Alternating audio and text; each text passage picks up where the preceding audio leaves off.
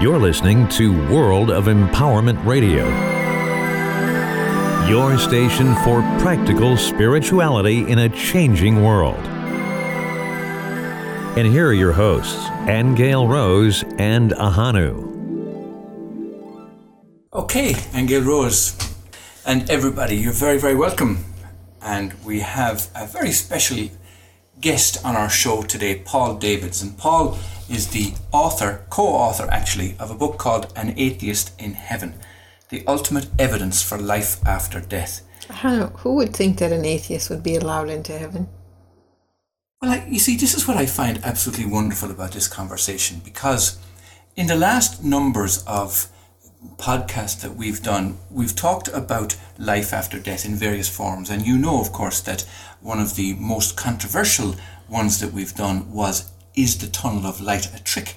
Mm. You know, how people were worried that after death maybe they were going to be usurped or kidnapped or hijacked. Hijacked, yeah. To another dimension. Yeah, or sent back, you know, or whatever. Mm. And this was a real interesting subject of conversation.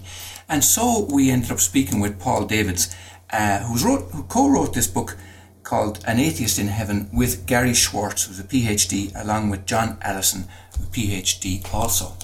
Now, I love this subject because it's one of the things that up to now has been subjective.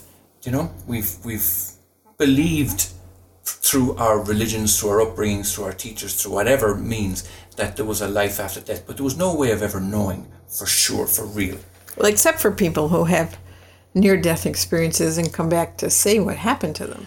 I know, but in that case, they haven't actually died, or well, they may have died clinically, clinically perhaps, mm. but in a sense that they're not gone from us. You know, they come back, but it's within a certain time frame. You know, a reasonable time frame.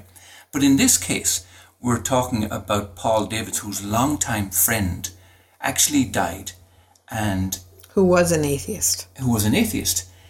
But before he died, he made this promise that he would get in touch. Mm-hmm. If, if, he there was, was a, if, if there was he, a heaven. if he was wrong. Or if he was wrong. But didn't Houdini do that too? And I Houdini, I think, from what I heard, did never not contact. Yeah, never contact. Yeah, maybe that's because Houdini went to hell. Do you think so, who knows? Who knows? but you know, I, am looking forward to this conversation because you know, for those numbers of different reasons, and not only that, but for the first time, for us, we've got some kind of a c- concrete evidence. Because let me read to you the the beginning, the, the introduction to Paul Davids and where about this book came from, and it shows it'll show to us you know, the amount of research, actual scientific research that they went through in order to arrive at these conclusions. And this is just fairly recent. It was written on the April April 4th, 2016. Award-winning filmmaker is contacted from the beyond. Scientific evidence of life after death. Paul Davids, noted producer, writer, director, artist, and documentarian, has found himself receiving communication from his mentor, Forrest J. Ackerman, since Ackerman's passing in 2008. There have been witnesses and physical evidence. With Gary Schwartz, PhD, an internationally known expert and author on afterlife research, Davids was compelled to write a new book called An Atheist in Heaven The Ultimate Evidence for Life After Death. And notice, Angel Rose, that he's got a question mark after that title as well. Does that mean he still doubts it, huh? I think he leaves it open to the, the general public, to the readers, to actually arrive at their own conclusions. In other words, he's not being dictatorial about this, he's mm. just putting forward his own research. Mm-hmm. And this recounts his story in hair raising scenes and details that challenge the skeptical community. Indeed, uh, there is one skeptic that he mentions, and we'll talk about him in due course too. But Forrest J. Ackerman was a founder of science fiction based fandom who coined the, the term sci fi and was a Pied Piper for its devotees, and he was a committed atheist.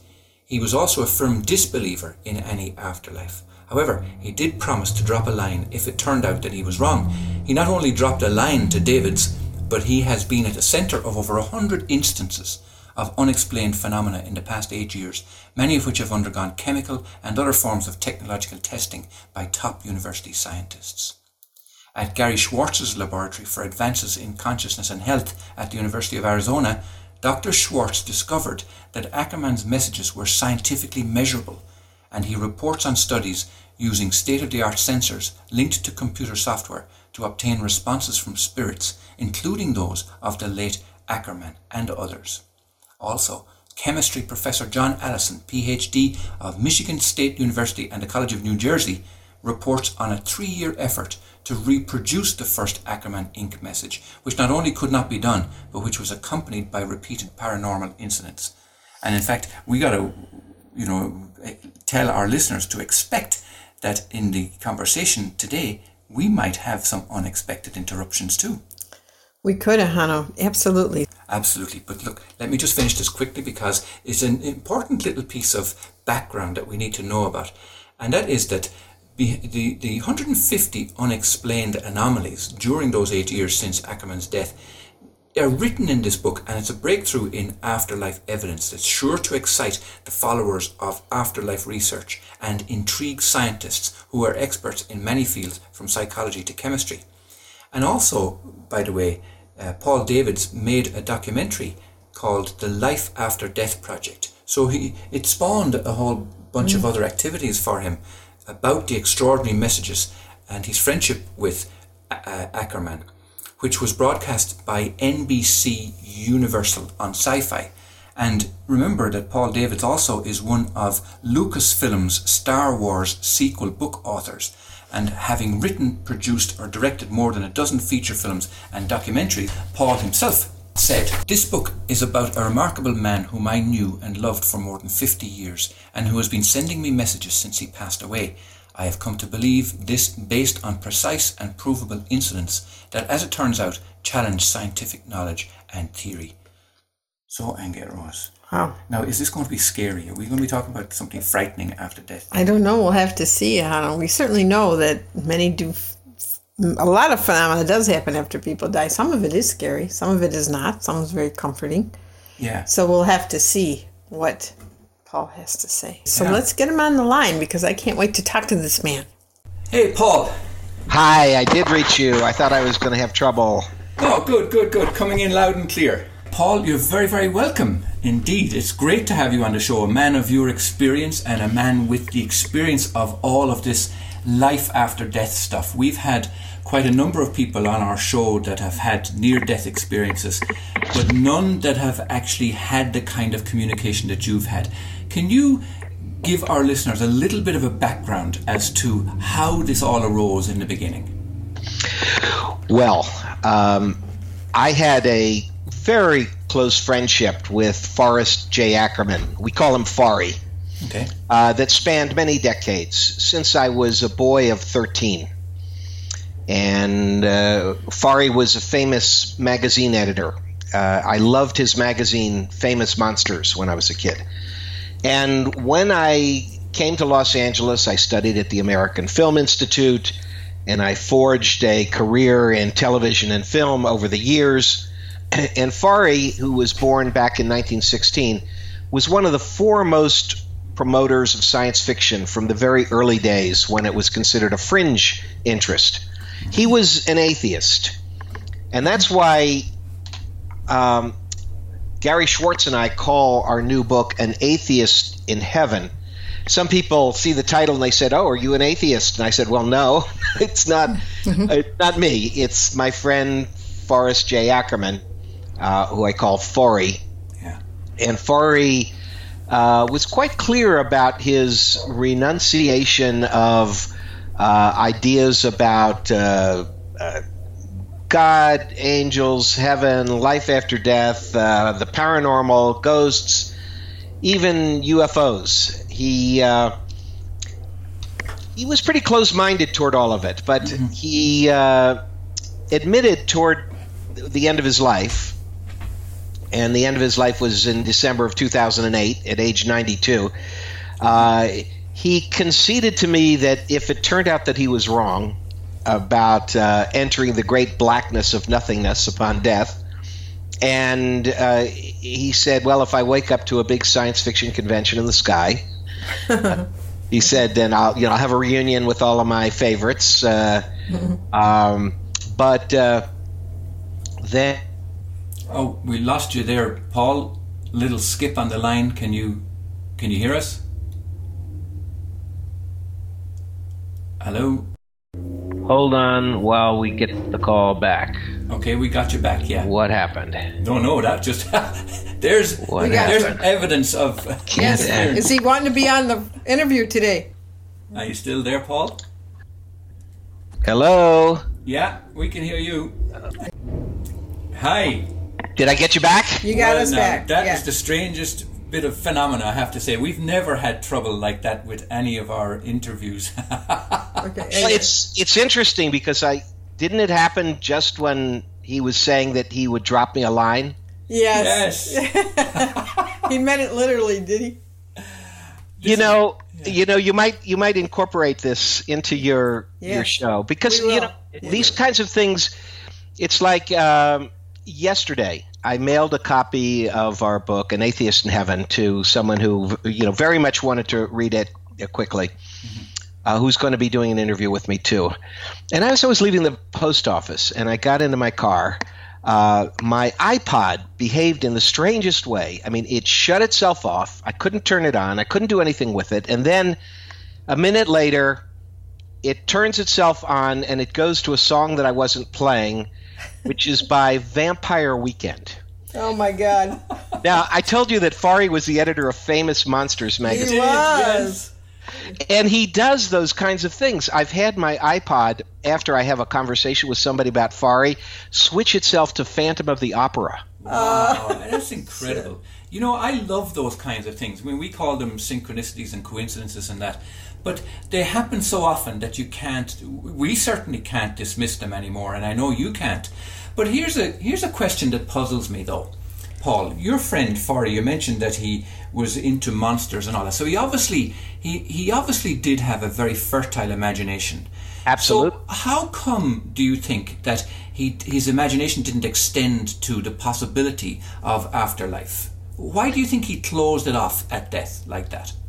Okay, I haven't completely finished answering your previous question, which is exactly you know what happened that the contact started. But Sure. uh, let me answer this one. Um, you know, he developed a lot of resentment toward religion as a kid, um, and his um, his parents tried with him. You know, they took him to churches of you know seven different branches of Christianity plus uh, um, a synagogue, and none of it did any good. And his grandparents were they were uh, into spiritualism. You know, his his uh, paternal, his maternal grandparents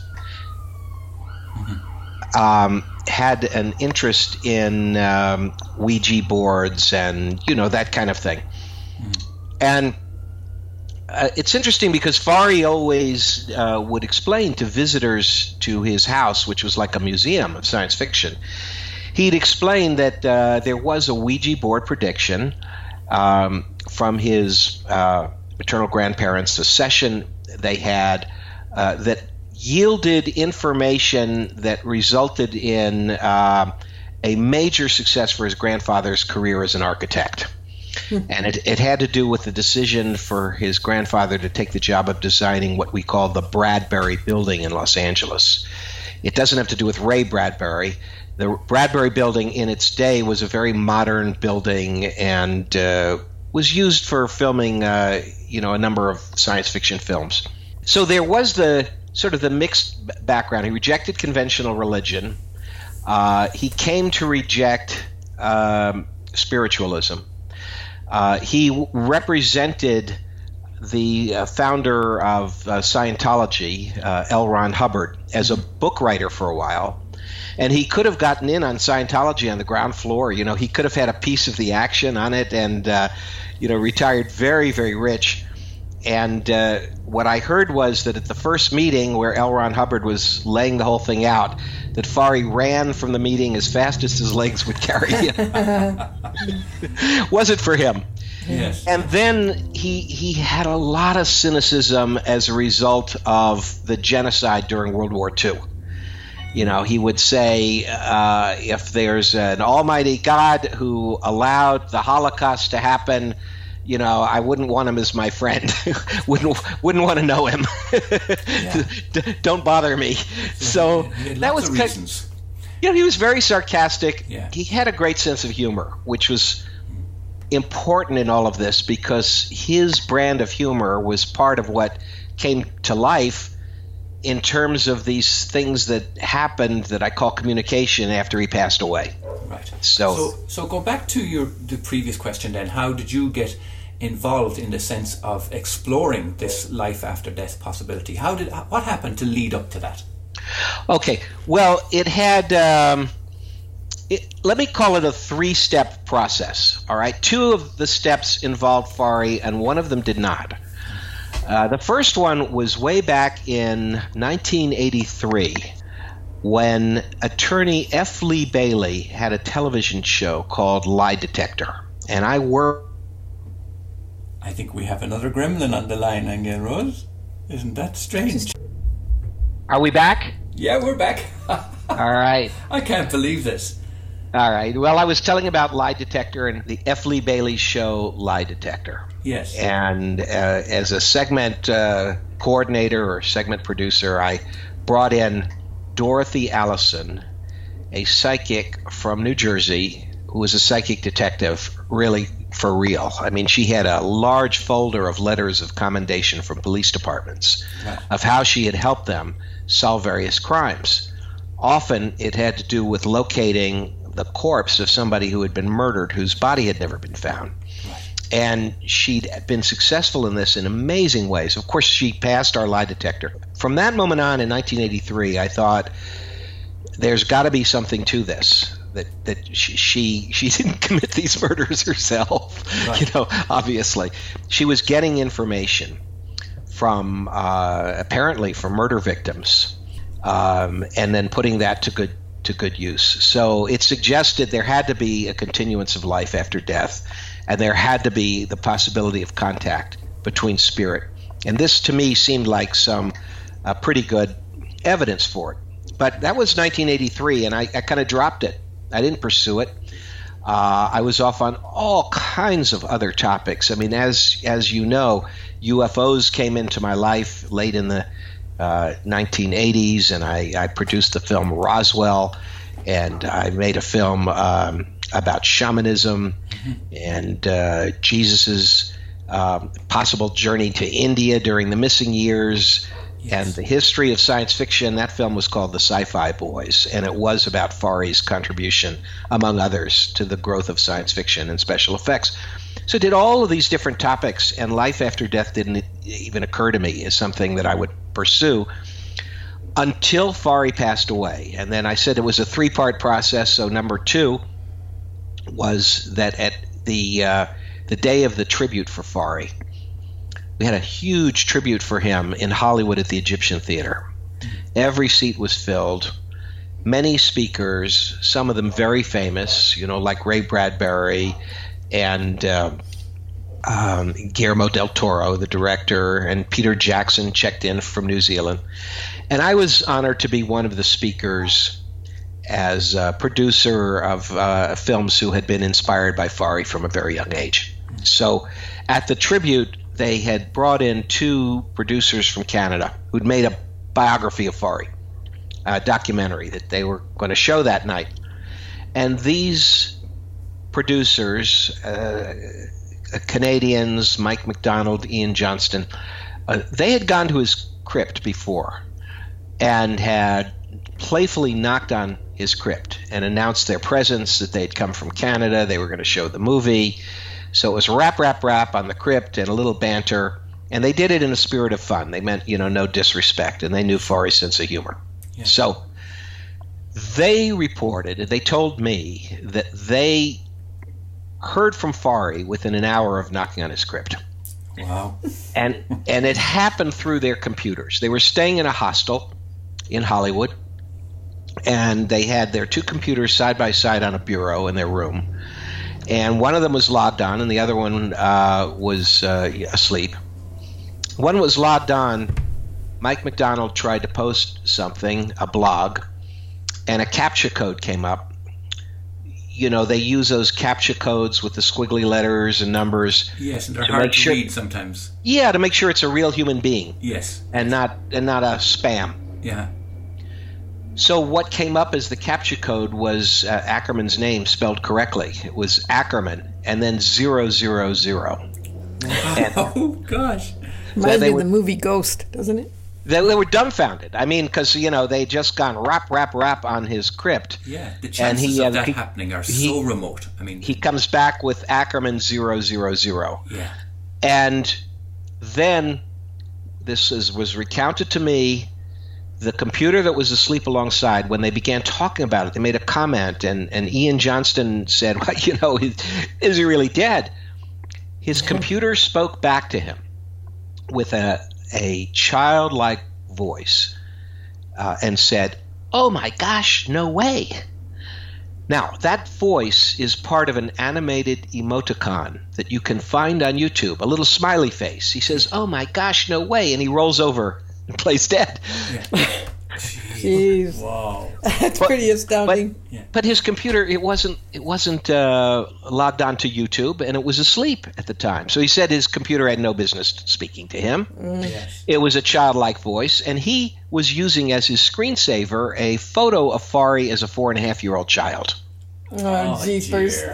Right. I mean, this is growing more and more to the point where you can't you can't not believe this kind of evidence as it keeps coming up. And I'm amused that uh, you know you were saying how you you knew uh, uh, Forry for a long time and that he was an atheist, but he still had a very fertile imagination. But still, up until 1983, you yourself didn't necessarily believe in the possibilities of life after death. It seemed that it was after that lie detector test that it was the proof. In other words, it was the Yeah. the Western mind. It was that part of you that needed the physical scientific proof before Well- you could actually go there.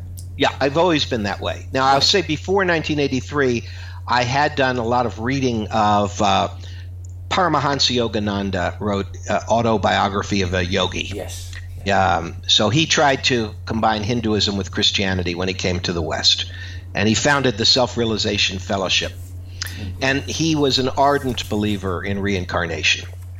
So I, I read about reincarnation, and I read that, that there had been some studies about it and some very interesting cases, but none of it really completely gelled for me until these experiences started popping into my life, and uh, that that came through Forry, uh, sort of tapping into my life with these uh, greetings and uh, a little strange hellos to let me know that he was still around. Now, in our book, An Atheist in Heaven, by the way, your listeners will want to know where to get it, and I suggest Amazon. And it, it's it's both a hardback and it's a long one, um, hardback with a dust jacket, or uh, you can get it uh, as an ebook, you know, Kindle. Yes. We will place a link to it beneath the uh, the program. Good. Yeah. So, um, at, at, at any rate, in An Atheist in Heaven, there's a glossary at the back of all of the strange things that have happened since uh, the first things began happening in March of 2009, a couple months after Forry died, just at the time of his tribute. And there's over 140 incidents that we talk about in the book. And now, not all of them relate to Forry, um, but probably my co-author Gary and I, we, we, we suppose that maybe nearly a 100 of them relate to Forry Ackerman. So, you know, I've come to the conclusion that life goes on after death, uh, that uh, spirit is real, that spirit can interact with us, and often doesn't do it, you know, maybe not in the direct ways that we would uh, like. For example, I've never had an apparition, you know, of uh, a deceased relative, say, appearing before me. Uh, that hasn't happened.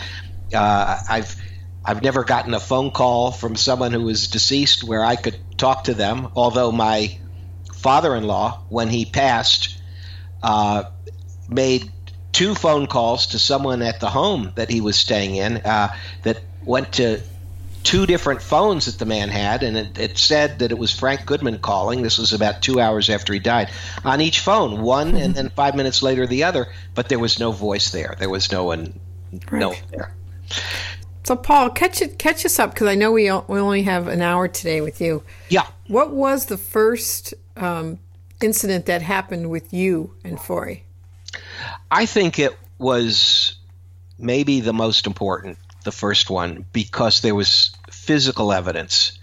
And as you pointed out, I do have a skeptical mind and I do require as much scientific confirmation as I can get for uh, something, a belief that might seem as unusual as this.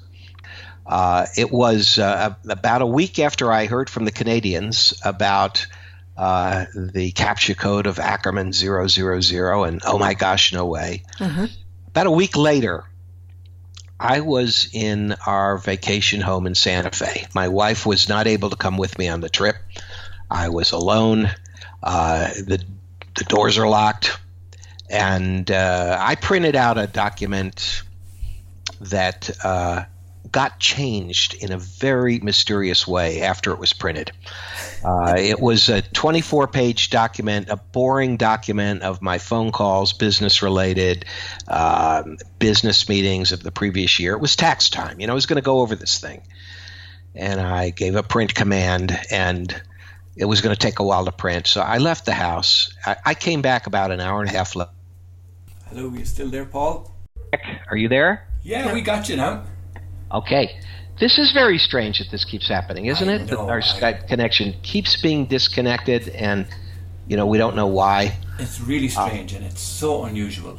Uh, you know, I it, it's frequent that there have been strange audio things that have happened when I've done interviews about Forry Ackerman. There was one time that. Um, that the whole signal, the whole broadcast network went down in the middle of the, the talk. And then when it came back on, people were reporting strange things that happened with their computers while the whole network was down. Uh, um, so uh, th- there has been a whole host of whole host of uh, things. At any rate, I was telling you I printed a document. Uh, the document was ordinary.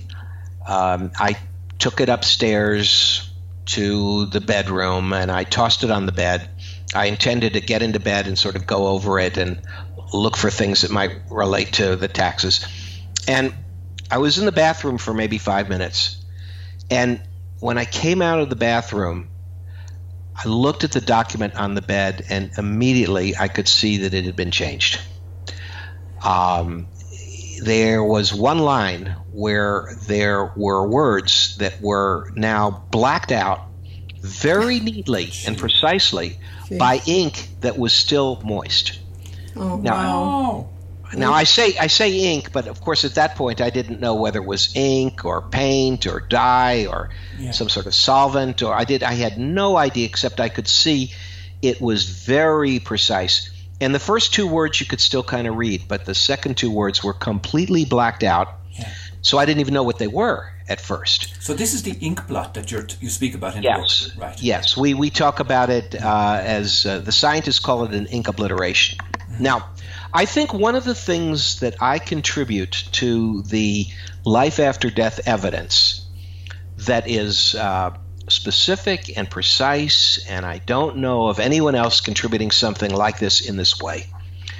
I treated this ink obliteration as evidence from the beginning. I didn't touch it, um, didn't let my finger get near it. I let it dry. Uh, when it was dry, I put it in a, a sealed Ziploc, mm-hmm. and I soon got in touch with my cousin Jay Siegel, Dr. Jay Siegel, who is one of the most famous forensic chemists in in the world. You know, he's written so many textbooks about forensic chemistry and where chemistry is evidence in a crime. And he's testified in court many, many times. And he's the he was at that time the chairman of the chemistry department of uh, Indiana University, Purdue University in Indianapolis. Um, so I called uh, I called him and I told him about this really strange thing that had happened. And I asked him if he would do a chemical analysis on this and try to determine what it was, how it happened. And he agreed. It resulted in my flying the document to him in Indianapolis, and that began scientific studies where at first he and his colleagues thought, well, they'll be able to solve this in a day. You know, can't be very complicated. He's a world class expert on inks, paints, dyes, and solvents. Uh, but it ended up being a research project that lasted three years, and then they gave up. they, they gave up. Uh, he got a second uh, university involved. Well, it was Dr. John Allison, a chemist he'd been with at Michigan State University, who was then at College of New Jersey. And they they worked on it so hard, and they could never reproduce it. They found out a lot about the ink obliteration and its chemistry, but there were things about it that never made sense to them as to how it could have been done. And as I say, using hundreds of solvents that they attempted, they could never reproduce this. Uh, so, Paul, did you go back and look at the original document on your computer to see what Yeah. he actually blocked out? yeah, that was that was important. Um, you know, the four words at first, it made no sense to me at first that it would be a message or that it meant anything. Uh, the words were spoke to Joe Amodei. And what that was is on, on that date of that entry in this log, the first page of the log from uh, 2008, I had called someone named uh, Joe Amodei, who I, I didn't know. I'd never spoken to him before. It was recommended I call him to talk to him about a film distribution issue. Um, he was a, a DVD distributor in New York. But I'd only spoken to him that once, and we didn't do any business together. And I hadn't spoken to him again, and I think it had been a couple years at that point. And so, why why words spoke to Joe Amodei? Why that? As mm-hmm. you see, it made no sense. It baffled me. It bothered me so much. I can't tell you how much it bothered me that I couldn't figure out why. You see, because if if the message from beyond was that uh, oh my gosh that uh, Joe or one of his relatives had passed away or was in trouble, like, my reaction would have been okay, that's sad, but why tell me? you know, I'm, I'm not the guy to contact on that. Well, Ahanu and Angel, I did figure it out. Uh, I think it took about a week, um, and it didn't come easily. But the thing is, it, it revolves around the fact that Forry loved wordplay. Ah. Like he's doing now, huh? You're right. Playing with. He's, he's Paul's done it words. again. Okay, go ahead. He's done it again. Paul, you're going to have to call back. Let's use this opportunity to There- take a studio break.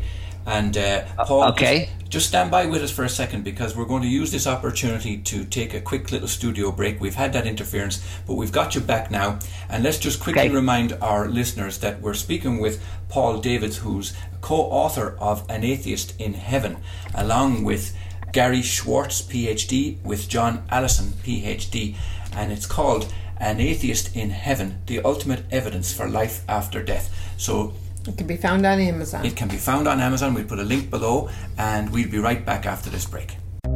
Years of research, thousands of profound statements, hundreds of sessions, miles of transcripts, months of listening, a vast archive of personal power and spiritual awareness awaits you. Join worldofempowerment.com today, a website of practical spirituality for your fast changing world. worldofempowerment.com. And Gail Rose and Ahanu are a twin flame couple who devote their lives to helping you grow in spiritual awareness in an awakening world. Drawing on over 50 years of combined experience and expertise in self mastery and ascension mechanics, they bring practical spirituality into a fast changing world so you can find truth and inner happiness. Angel's spiritual journey began when she was just 19 after the tragic death of her first husband, three months after their wedding. She dedicated herself to finding the answers to the deepest spiritual questions by journeying into the mysteries of the spirit world while exploring consciousness and its expansive potential. She spent years meditating and being taught by Archangel Raphael, who took her on many journeys into other worlds and planes of existence. Today, Angel teaches her unique home study course on how to read Akashic records, transformational writing, beginner through advanced tarot, as well as authoring the books A Time of Change and The Nature of Reality, both transcripts from the Akashic records. After the death of his firstborn son, Ryan Columbus, Ahanu wrote his epic work, The Reincarnation of Columbus, an Amazon number one bestseller available from Amazon.com and the reincarnationofcolumbus.com with his past in the oil field and computer industries behind him, but with grief and pain as grist for his soul, he practiced transcendental meditation to Siddha level awareness, unfolding his life as a visionary artist and spiritual teacher. He started his first organic holistic health farm in Ireland in 1993, which continues to this day as Holistic, i.e., importing raw, vegan, health force nutritionals for the Irish market. He founded the World of Empowerment organization and the Spirit of Love project in 2009, offering a new dimension of spiritual and ancestral healing with his spiritual artwork. Ahanu's wide range of well known metaphysical ebooks have been published on Amazon, and his artist portfolio website, ahanu.com, showcases hundreds of his spirit art, which are also available on fineartamerica.com. Ahanu is an author, artist, and motivational speaker, intuitive personal and business coach, publisher, and radio host of the Honest to God series. Together, Ahanu and Angel Rose have held workshops in manifesting, self healing, working with homeopathic color remedies, beginner through advanced tarot, visionary art, psychic surgery, quantum jumping, how to read the Akashic records, and more through their weekly online Akashic Record Group sessions, podcasts, workshops, retreats, and private business consulting, they have empowered thousands of people worldwide. For further information or to arrange an interview, book signing, speaking engagement, attend a workshop or home study course, or order a Spirit of Love painting or Akashic Records reading, please contact them from their website at worldofempowerment.com. That's all one word worldofempowerment.com or by phone in the USA at 224 588 8026. All right, we're back now with Paul. And Paul, you were telling us about the wordplay that uh, Forry used to use. So tell us, I can't wait. I have to know what the meaning was. Okay. Well, you know, his wordplay of words within words, names within names, I found dozens of examples of it. And I had known about it since I was a kid reading Famous Monsters magazine because he would do it all the time. You know, his name was Ackerman, and they would call him Ack. And uh, if Forry wanted to display something that was spectacular, you know, with big printing in the magazine, he wouldn't spell spectacular like you or I would spell it.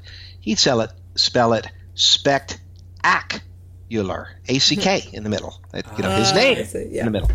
And uh, if he was talking about uh, the great special effects pioneer Ray Harryhausen, for example, he, he he signed one of his magazines to me that had an article about Ray Harryhausen, and he signed it "Hooray for Harryhausen." But the, Uh, hooray, yeah. but the word "hooray" was spelled H O O hyphen R A Y. Yeah. And you know, it was so ingrained in his personality to do this that as I researched his early science fiction writings that go back to 1940s, I even found a story that he wrote that used hooray broken up H O O hyphen R A Y. And at that point he was talking about a science fiction time machine ray that could take you back into the past, and he spelled it who hyphen ray. So this was this was his thing. Right. So when I I didn't realize it at, fa- at first, but the key name was uh, uh, contained within Amodei.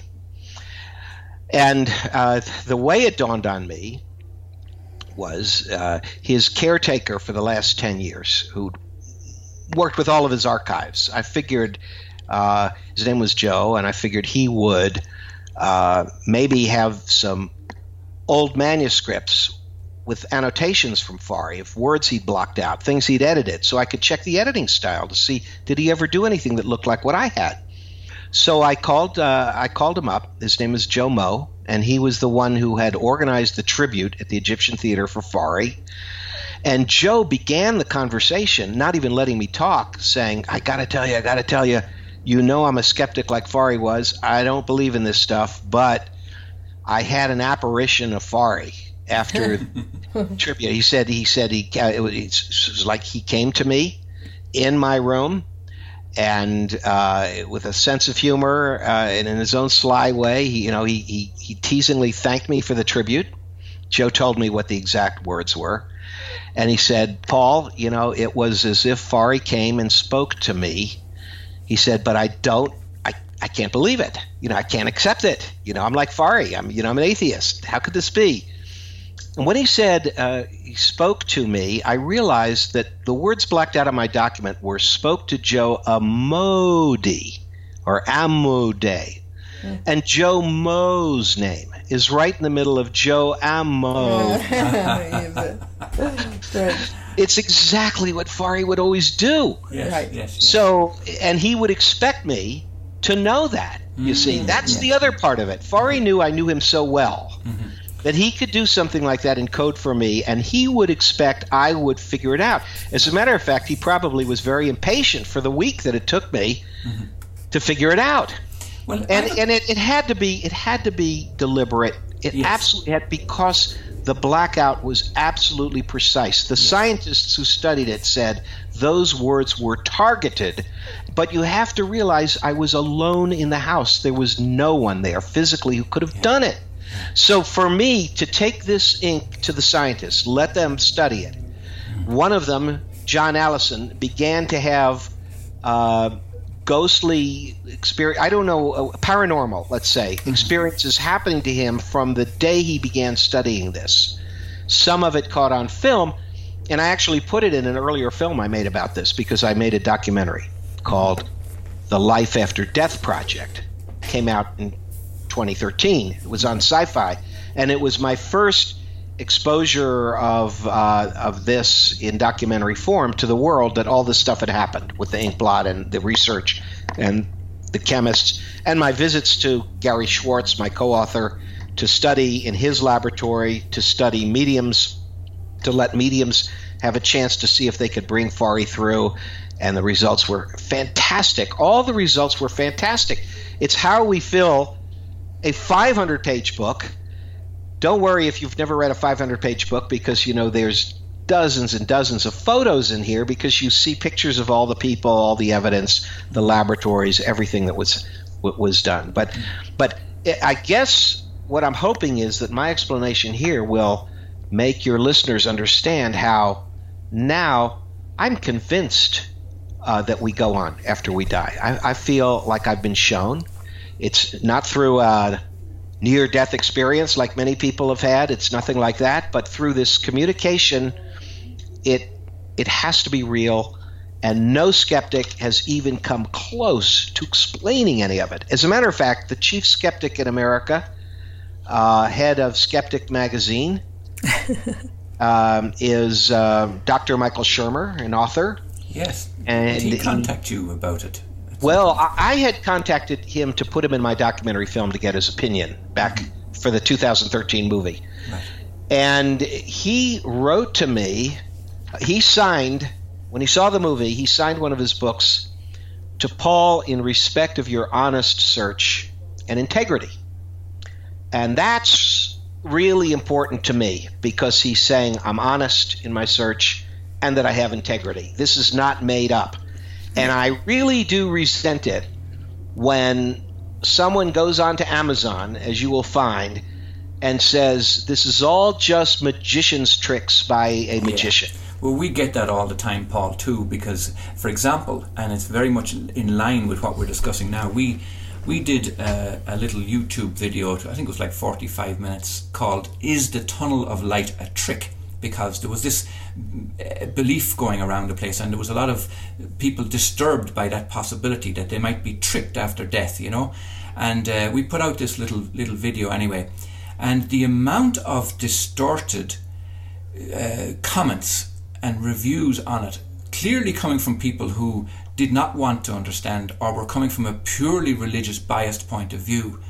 It's extraordinary how, how people will not be willing to open their minds. But this is one of the things that I absolutely admire about your book and the work that you've done. And it's why Angel Rose and I wanted so clearly to get you on, on here to speak to our listeners, is because there is this huge Western mind that everything must be scientifically proven. And you've set out to do that, and this is why obviously that skeptic complimented you because he, he really wanted to people to know that this was an honest disclosure. Now, yes, that, that that that in in his view, in his world, you know, you can you can disagree with my conclusions. At that time, you know, he said he couldn't accept my conclusions, but he couldn't explain any of this stuff. He just said, "Well, just put it in a gray basket of stuff we doesn't don't understand." But I can't jump from that to believe that there's spirits communicating with you. Again, you know, why, why doesn't he pick up the phone and call you, you know, if he's really around? That kind of attitude. Yeah. And yet something then happened to Dr. Shermer that he wrote about in Scientific American, which was a similar experience that happened to him, directly involving his fiance's uh, grandfather, that he couldn't explain, that was a synchronicity that uh, involved a radio. It was completely bizarre. It shook him so much that he called his article there um, when something happens that shakes your skepticism to the very core.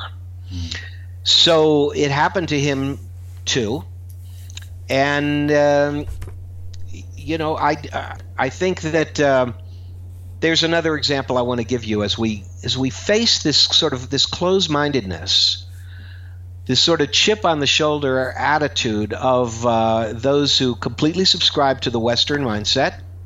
And uh, there's a fellow named uh. I uh, won't mention his uh, last name, but he, he too is a magazine publisher. He knew Forry. He too is an atheist and doesn't believe in any of this. Um, and he, uh, he, I don't think he hasn't read the book. He just recently agreed to re- read the review of it that's in Psychic News now, an excellent, excellent review in the latest issue of Psychic News out of England. But Kerry uh, was with me and one other fellow that weird Forry Ackerman stuff was happening to. Um, he, he, we went to Forry's crypt to pay our respects all together, and it was on one of the uh, was right around the time of one of his birthdays after he passed away. So obviously, after he passed away, we were going to his crypt. Now, he Forry would often write his name 4E, the number four and then an E. Okay. It's part of that whole wordplay thing.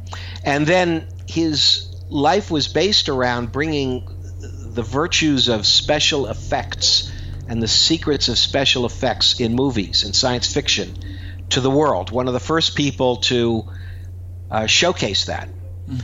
And in in Hollywood, uh, FX uh, special effects, it's always F, the letter F, and then X. Yes. Okay. So what was his life about? He was 4E, who promoted FX. Correct. Yeah. So while we're driving up to the crypt, a van swings in front of me with a license plate 4EFX. of course. and, and, and, and, and, the thing, Hano, is that it, it there's you drive at Forest Lawn Glendale, you it's very winding roads, and you could turn off ten different roads while getting to Forry's crypt. And this van took every road correct, leading us all the way up to the very last left turn before you get to Forry's crypt.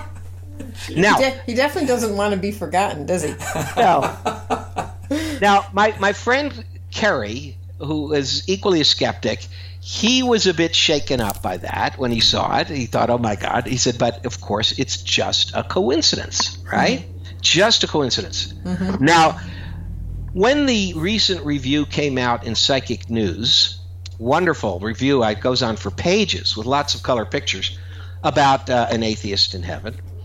Uh, the third guy who was with us that day at the crypt, named Russell, uh, implored, you know, to his his friend uh, Kerry that Kerry had to read this review. I mean, Kerry was so close-minded; he didn't believe in this stuff, and just getting him to read a review about it in something called Psychic News was tough.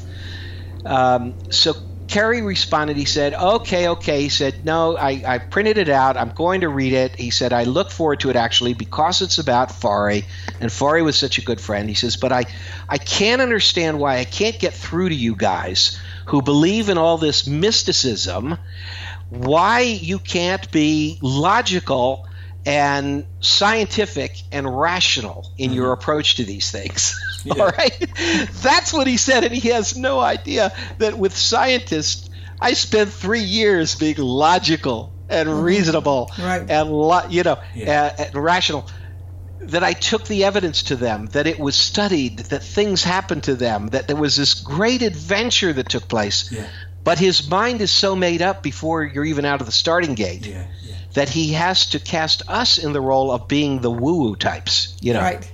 Well, that's all. I'll, well, anyway, I won't comment on that. But I do want to know, Paul. You know, before we go on, did Forry ever reveal to anyone anything about God or what life after death was like, or was it mostly coincidental types of things that you're describing now? Well, through the mediums, um, there was an Israeli medium in particular who was extraordinary, and uh, she wasn't told his full name of who I wanted to contact. She wasn't told my name. I was just there for a sitting, and she brought through all of these things from Forrest. The main thing she said having to do with that, uh, because she she came up with the fact that you know he was pretty much an atheist while he was alive, and I said, and what does he think now? And she laughed and she said, now he says it's all just so much bigger than he ever could have imagined. Right. That's what she said. I have a question around that too, and it follows on from Angel Rose's question there about what happens after. You mentioned earlier about the uh, the Ackerman, the play on words, you know, the ACK bit. Remember when Yeah. you were speaking about the Yeah, spectacular. yeah. Yeah. Now, he was like that when he was alive, okay? Yes. But what I'm wondering is do you think, from the research you've done and from knowing him, that there is an additional intelligence available after death? And, and I want to ask, I want to double up on that question by saying, it, it appears from what you've saying, you're saying and the evidence you've, you've put forward that they can actually manipulate events, like for example the license plate on the on that van, you know, 4EFX. Like the amount of circumstances that would need to be manipulated in order to make that to happen to you guys on the way up to the crypt. Yeah. Like, so do you think that there is this extra intelligence or this extra ability to maneuver reality? Good question. Y- y- Yes, I do. Um, I, I can't say where it comes from, but you know we've had the phenomenon of apports, things that disappear and are never seen again, and uh, things that disappear and then reappear, and then we've had phenomena with computers. Look, Forry was no computer genius. You know, when he's alive, I mean, he he would write on computers as an editor, but um, some of the communication type things we've had happen, uh, it's not things that would have been within his earthly knowledge necessarily, you know, when he was with us in the body.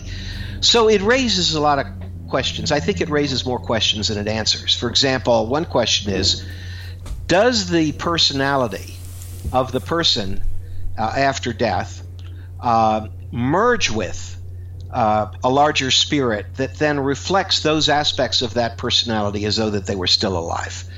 Is and and um, because clearly his personality is coming through, Yes. um, and yet he, there's a sort of an omnipotence to this.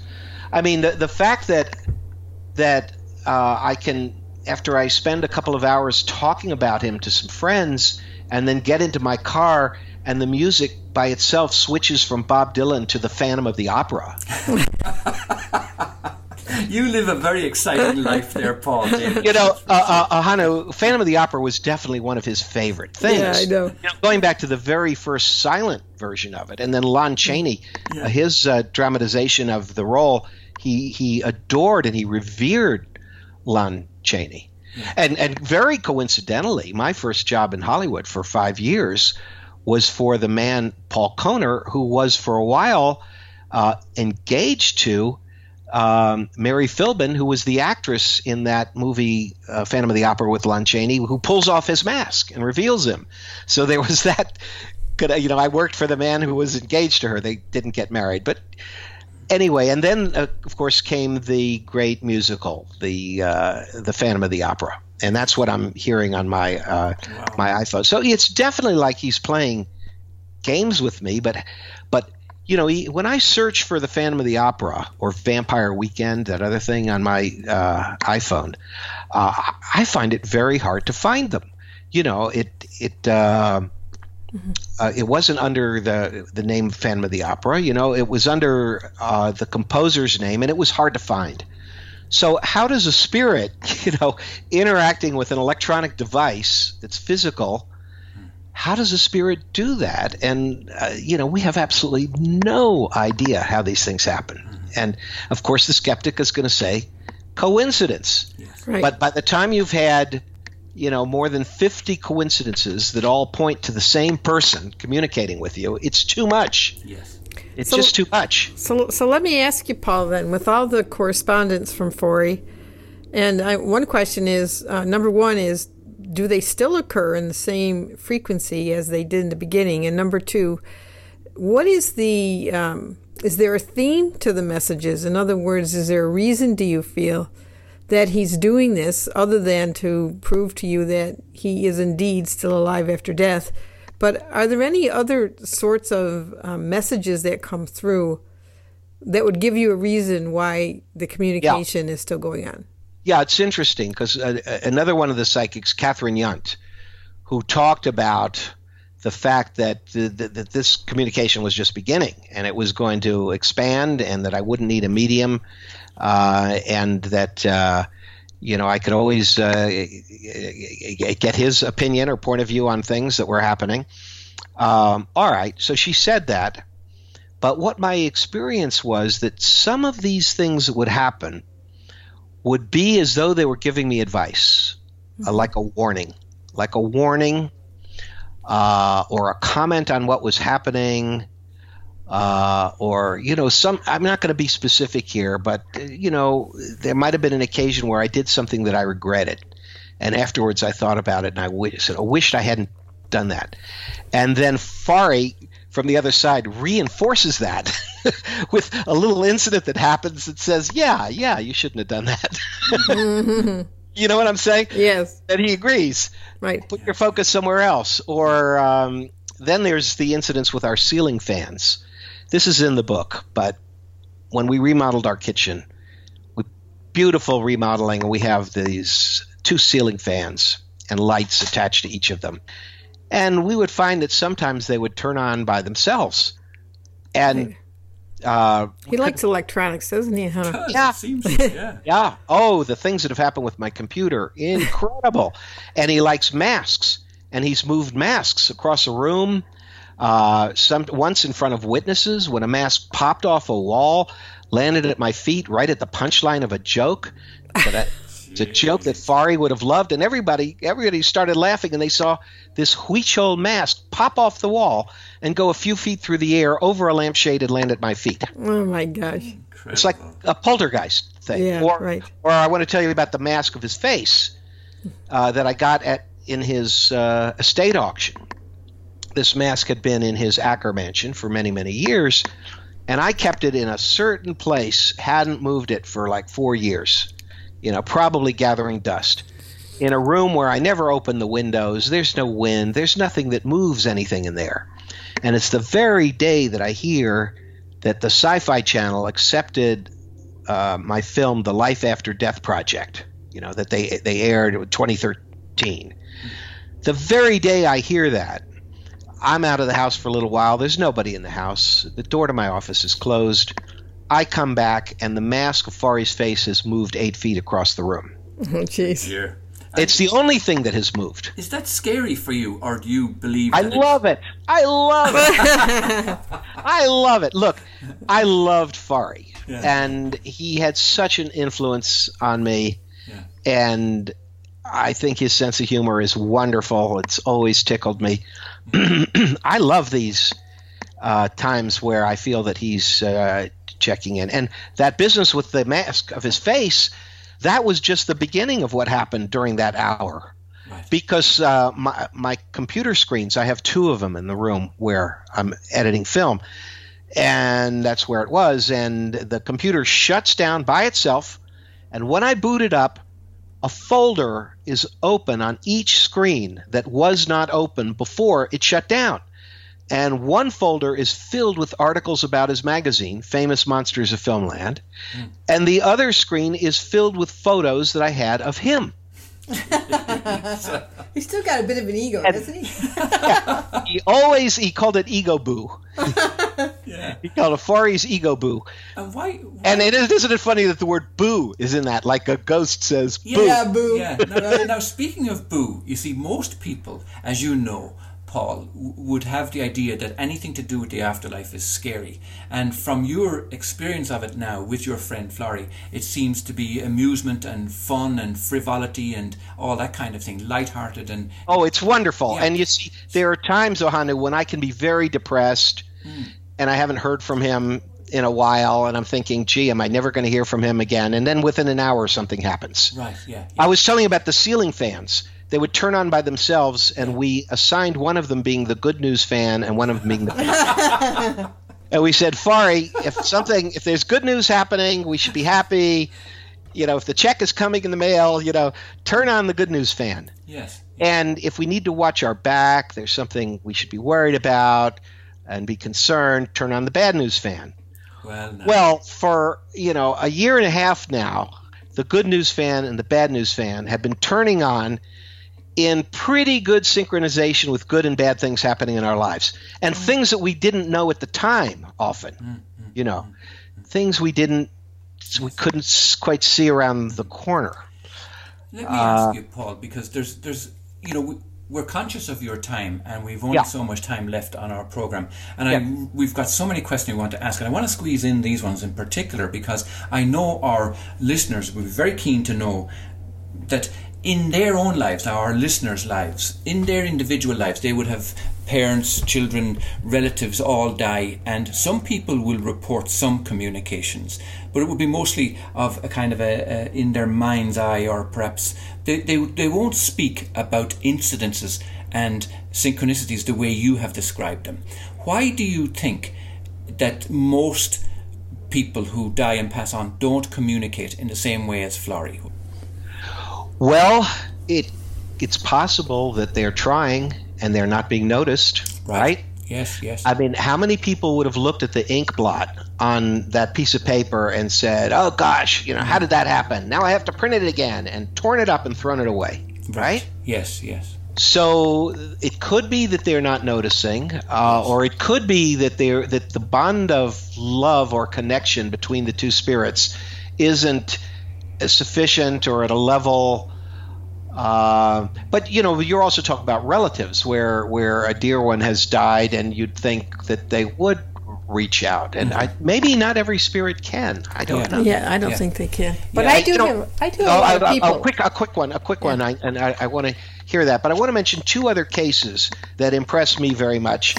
Uh, I, I'd, I'd like for people to get an atheist in heaven, so I, I but but I'm going to briefly let you know about uh, two other things here, uh, projects. There's one called Heart Gifts by Suzanne Giesemann, an extraordinary person who was in the Navy, was one of the, the, the top people uh, present at Joint Chiefs of Staff's meetings, and she has recounted very similar synchronicities, events, physical things to my Forry case in her DVD called Heart Gifts about a boy they called Wolf who died, who was struck by lightning, and the, you know, I have hundred incidents with Forry. She probably has maybe close to that many with with Wolf.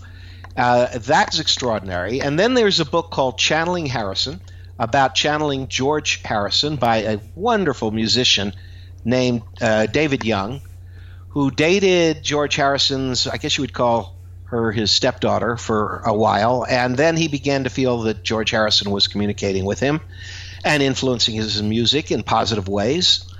And so he's written a book, and he has a books on tape about that. So uh, it's not always like a scary thing. It's often, in these cases, it's always the communication is a wonderful thing. Mm-hmm.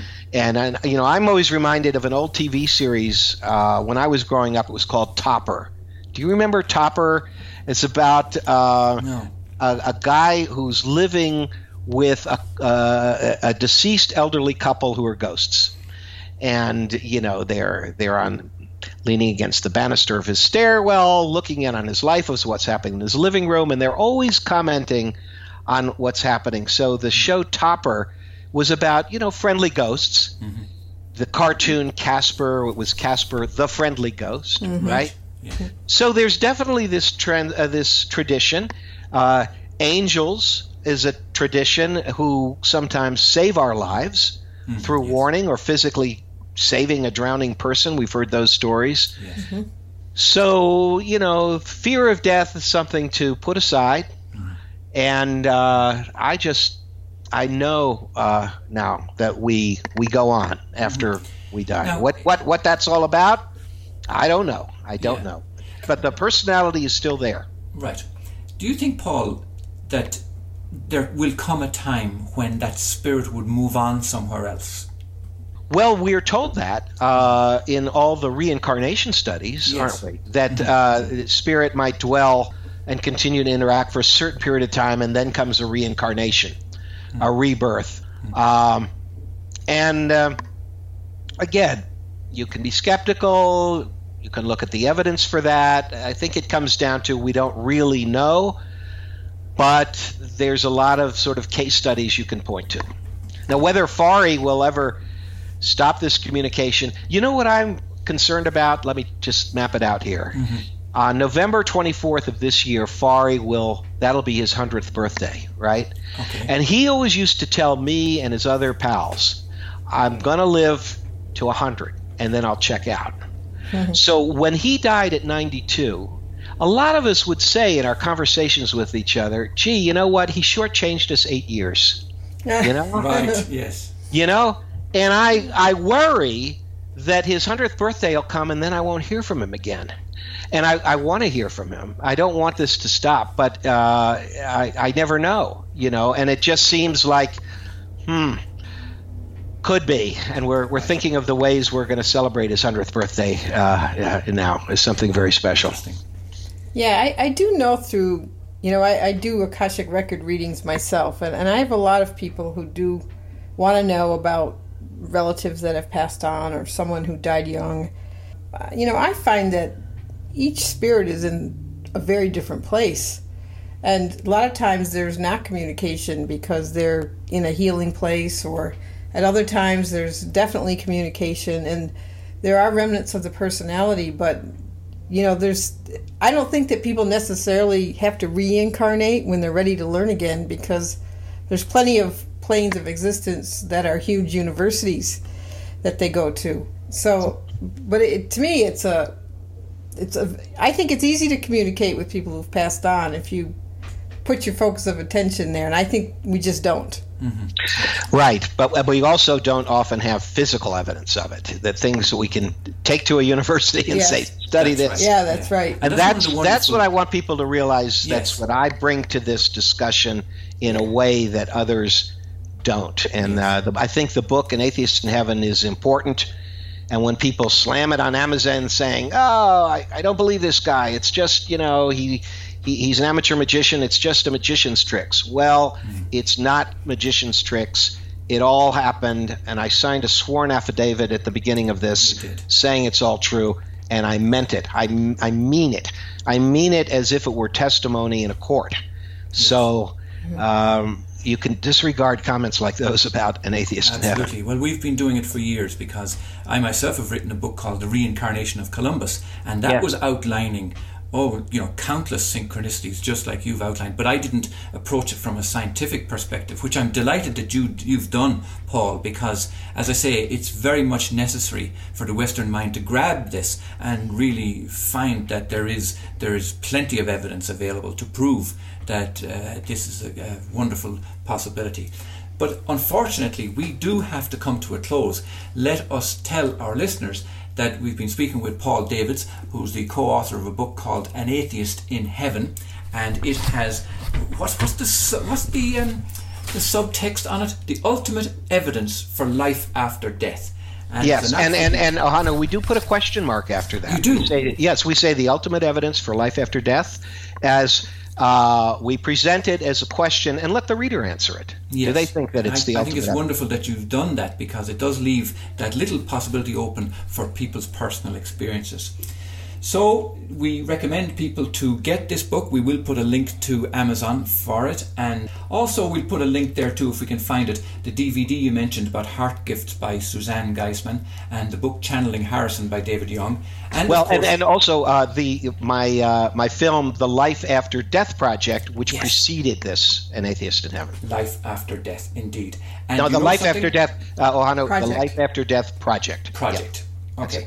And the other thing we do want to put in our diaries and watch out for is November 24th, the 100th birthday of Forry, to check to see if he will be. We'll be calling you again, Paul. Thank you. It's Thank been an absolute pleasure, Paul. Thank you. Thank you so much. Yeah, thank you. Enjoyed it. All the best. Bye bye bye. Bye. You have been listening to Angel Rose and Ahanu on World of Empowerment Radio, your station for practical spirituality in a changing world.